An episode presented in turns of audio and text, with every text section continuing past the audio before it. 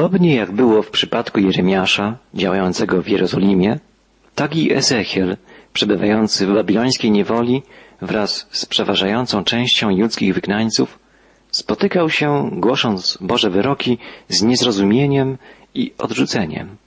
Jego rodacy woleli słuchać fałszywych proroków, zapewniających, że całkowity upadek Jerozolimy nie nastąpi. Przeciwnie, wkrótce ci, którzy zostali już uprowadzeni do niewoli, powrócą do ojczyzny. Ezechiel, podobnie jak Jeremiasz, przeciwstawiał się fałszywym prorokom i zapowiadał Boży sąd, karę za odstępstwo, za nieprawość ludu judzkiego żeby podkreślić, że nie głosi własnej mądrości, lecz wyroki Boga, Ezechiel często oświadczał, Pan skierował do mnie te słowa. Tak właśnie rozpoczyna się dwunasty rozdział Księgi Ezechiela. Czytamy, Pan skierował do mnie te słowa. Synu człowieczy, mieszkasz wśród ludu opornego, który ma oczy na to, by widzieć, a nie widzi i ma uszy na to, by słyszeć, a nie słyszy, ponieważ jest ludem opornym.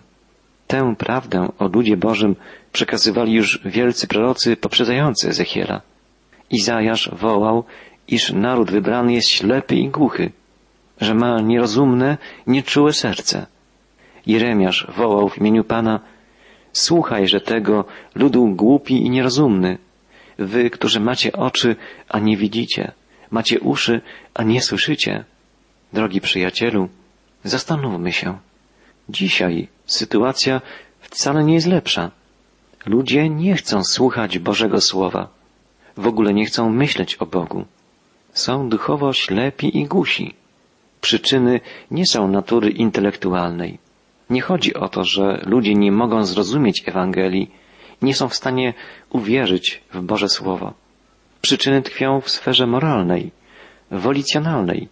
Ludzie nie chcą uwierzyć, nie chcą zbliżyć się do Boga, bo to pociągałoby za sobą konieczność dokonania wielu zmian w życiu. Pan Jezus w rozmowie z Nikodemem powiedział, każdy, kto źle czyni, nienawidzi światłości i nie zbliża się do światłości, aby nie ujawniono jego uczynków. Światłość przyszła na świat, lecz ludzie bardziej umiłowali ciemność, bo ich uczynki są złe. Te słowa znajdujemy w Ewangelii Jana w rozdziale trzecim. Odrzucenie Boga, niewiara, to sprawa nie umysłu, lecz serca. Ludzie w ogromnej większości odrzucają Boga nie z powodów rozumowych, intelektualnych, ale moralnych. Brakuje im woli serca, by odwrócić się od grzechu i otworzyć na Boga. Izrael jest w pewnym sensie miniaturą całego świata. To znaczy, duchowy stan ludu izraelskiego opisuje kondycję moralną i duchową współczesnej ludzkości. Problem niewiary, wskazywany przez proroka, jest głównym problemem naszego dzisiejszego społeczeństwa. Dlatego z wielką uwagą powinniśmy śledzić to, co zapisane jest w proroczej księdze Ezechiela. Żeby napiętnować niewiarę Izraela, prorok przekazuje swemu ludowi słowa Pana. Czyni to w sposób obrazowy. Rysuje wiele przenośni, alegorii. Używa języka symbolu. A w końcu sam staje się znakiem. Wykonuje pewne symboliczne czynności, które mają ukazać jego rodakom nieuchronność Bożej kary z powodu ich nieposłuszeństwa, ich uporu, z powodu ich nieprawości i bałwochwalstwa. Prorok otrzymuje zadanie, by przekazać ludowi zapowiedź rychłego uprowadzenia do niewoli.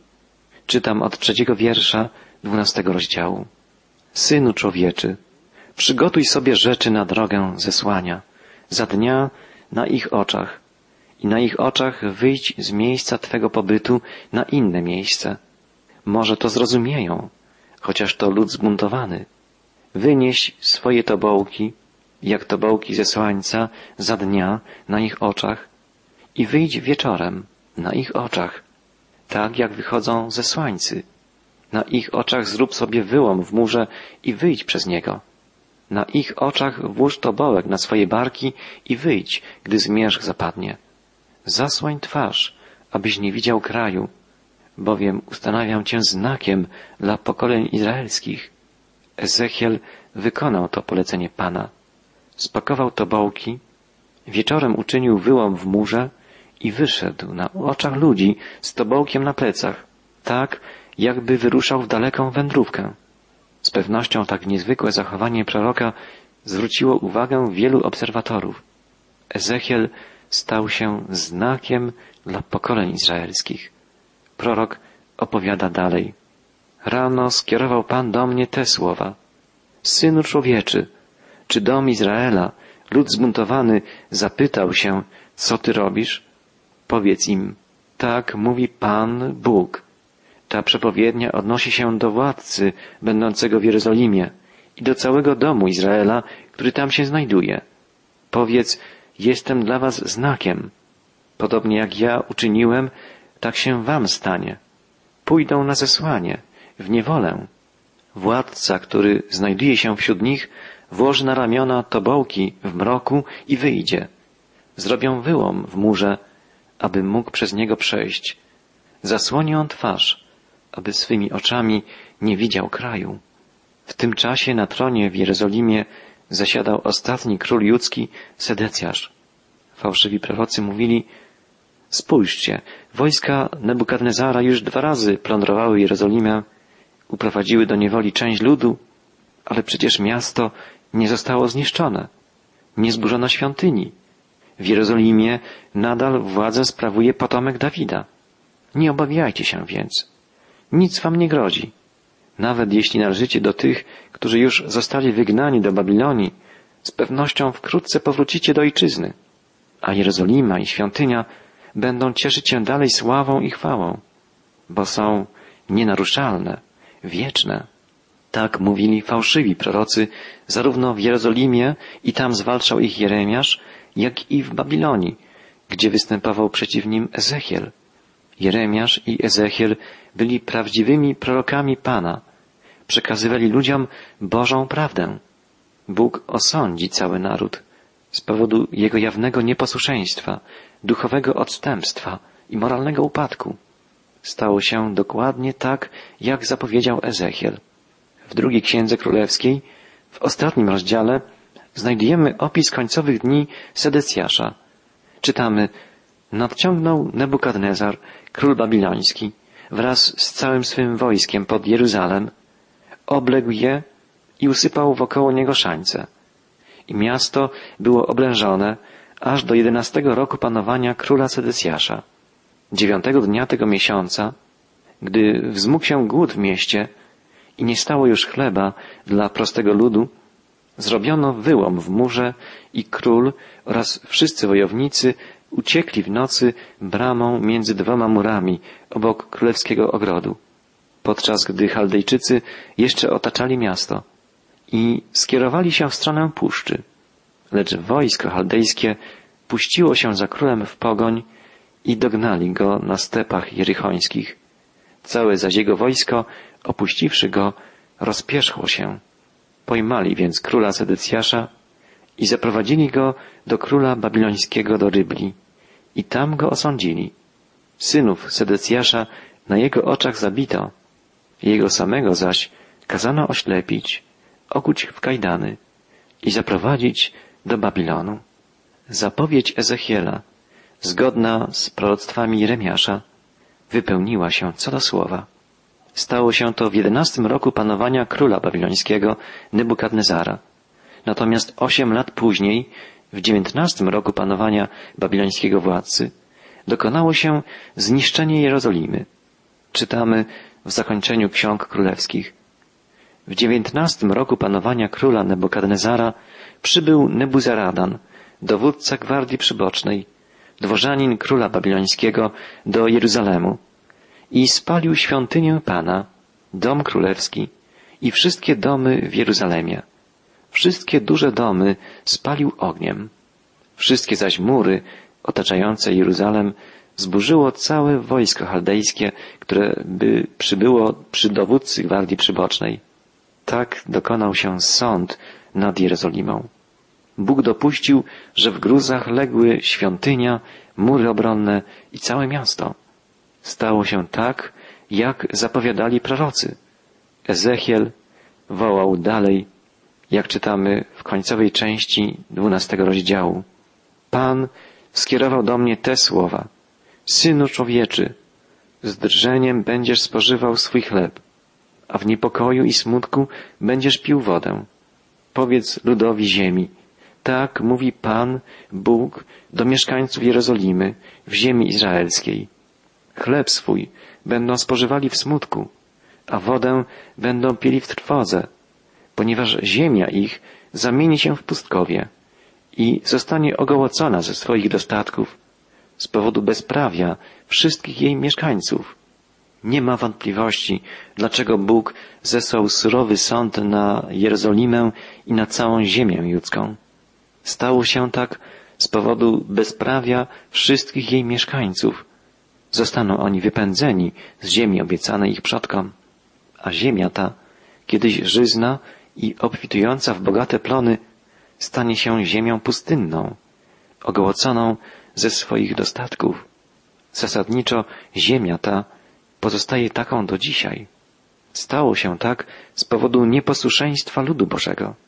W końcowym fragmencie dwunastego rozdziału Księgi Ezechiela znajdujemy kolejne ważne słowa proroka. Świadczy on, Pan skierował do mnie te słowa. Synu człowieczy, cóż to macie za przysłowie o ziemi izraelskiej, które głosi, dłużą się dni, a wszystkie proroctwa zawodzą. Powiedz im, tak mówi Pan, Bóg. Ja sprawię, że przy powieści tej zostanie położony kres i nie będą jej więcej powtarzać w Izraelu. Co więcej, powiedz im, nadchodzą dni, gdy każde widzenie stanie się rzeczywistością. Innymi słowy, prorok Ezechiel mówi, Bóg okazywał wam cierpliwość, czekał na wasze upamiętanie, nawrócenie się, ale wy, zamiast zwrócić się ku niemu, mówiliście, dni biegną, a wszystkie proroctwa zawodzą. Dlatego teraz Bóg nie będzie już zwlekał ani chwili dłużej. Wykona to, co zapowiedział. Ja, Pan, przemawiam, a to, co mówię, to stanie się niechybnie. Już za dni waszych, ludu zbuntowany, ogłoszę wyrok i wykonam go. Wyrocznia Pana Boga. Potem Pan skierował do mnie te słowa. Synu człowieczy, oto Izraelici powiadają, widzenie, jakie on ma, odnosi się do dni bardzo odległych. Prorokuje o dalekiej przyszłości. Przeto powiedz im, tak mówi Pan, Bóg. Już więcej żaden z moich wyroków nie dozna zwłoki. Cokolwiek mówię, to mówię i wykonam. Wyrocznia Pana Boga. Stało się tak, jak Bóg zapowiedział. Jego wyroki zostały ogłoszone przez Ezechiela i Jeremiasza i jeszcze w tym samym pokoleniu zostały wykonane.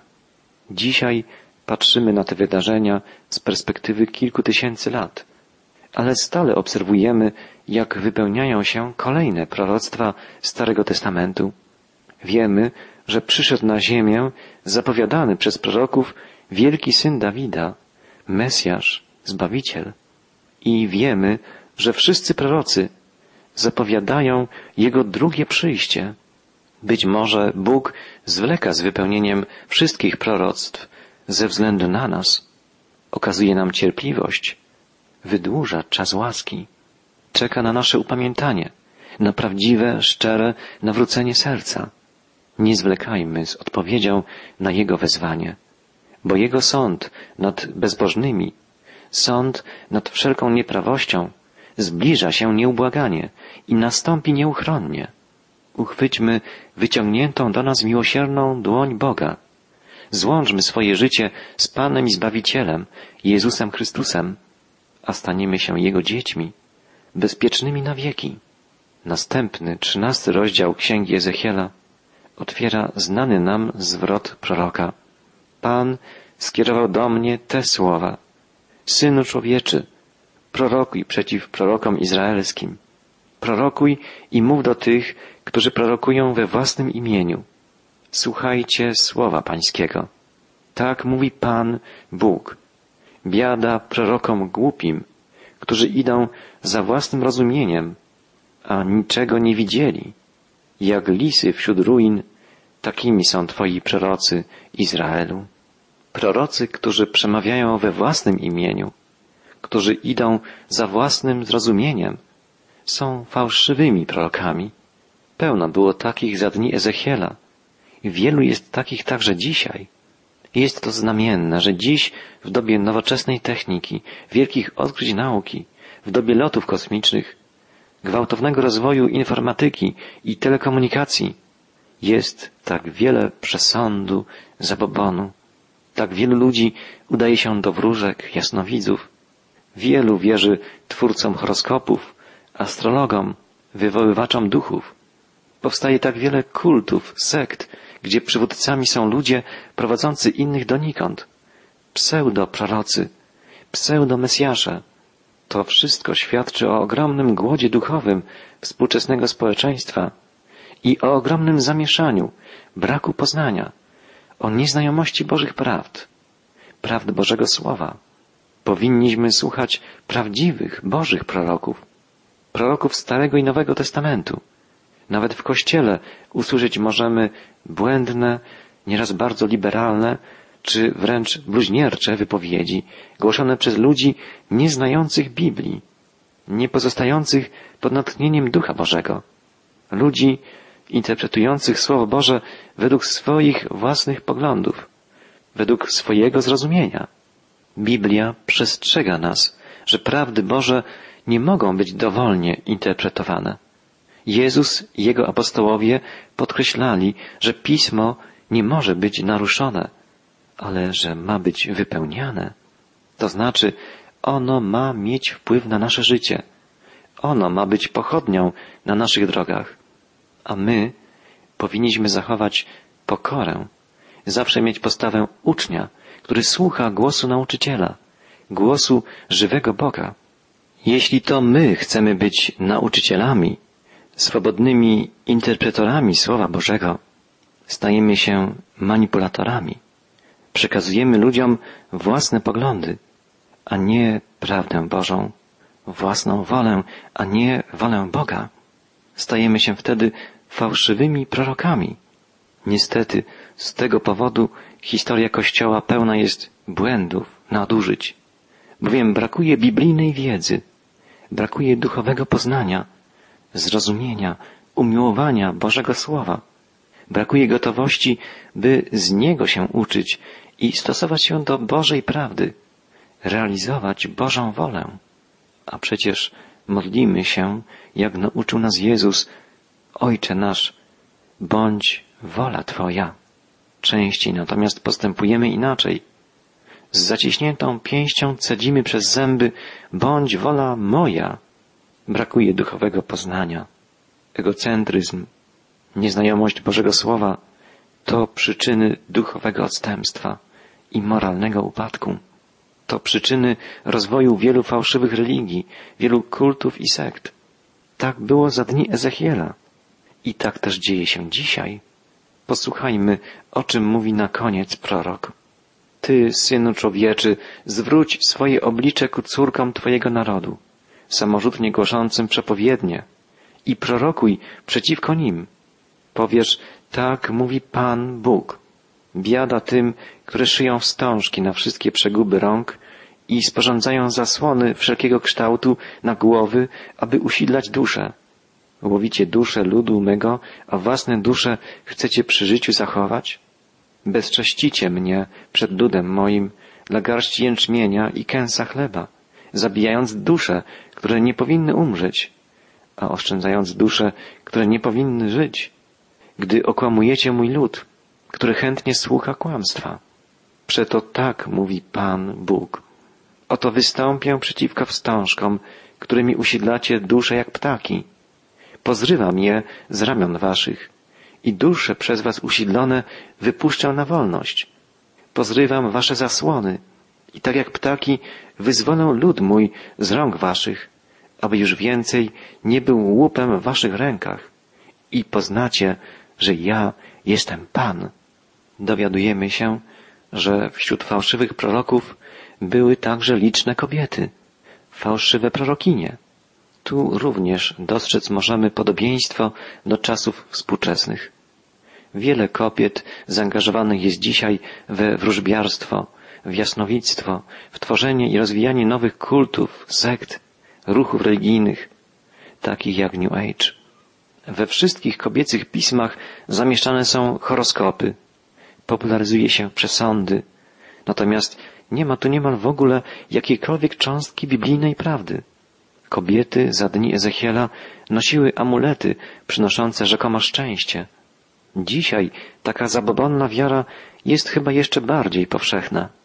To wszystko usidla dusze ludzkie, odwodzi ich od Boga, od Jego słowa. A przecież tylko Bóg zna naszą przyszłość. Tylko On może zapewnić nam bezpieczeństwo. Teraz i w wieczności. Pamiętajmy o tym. Bądźmy uczniami Bożego Słowa i kierujmy ku Bogu innych.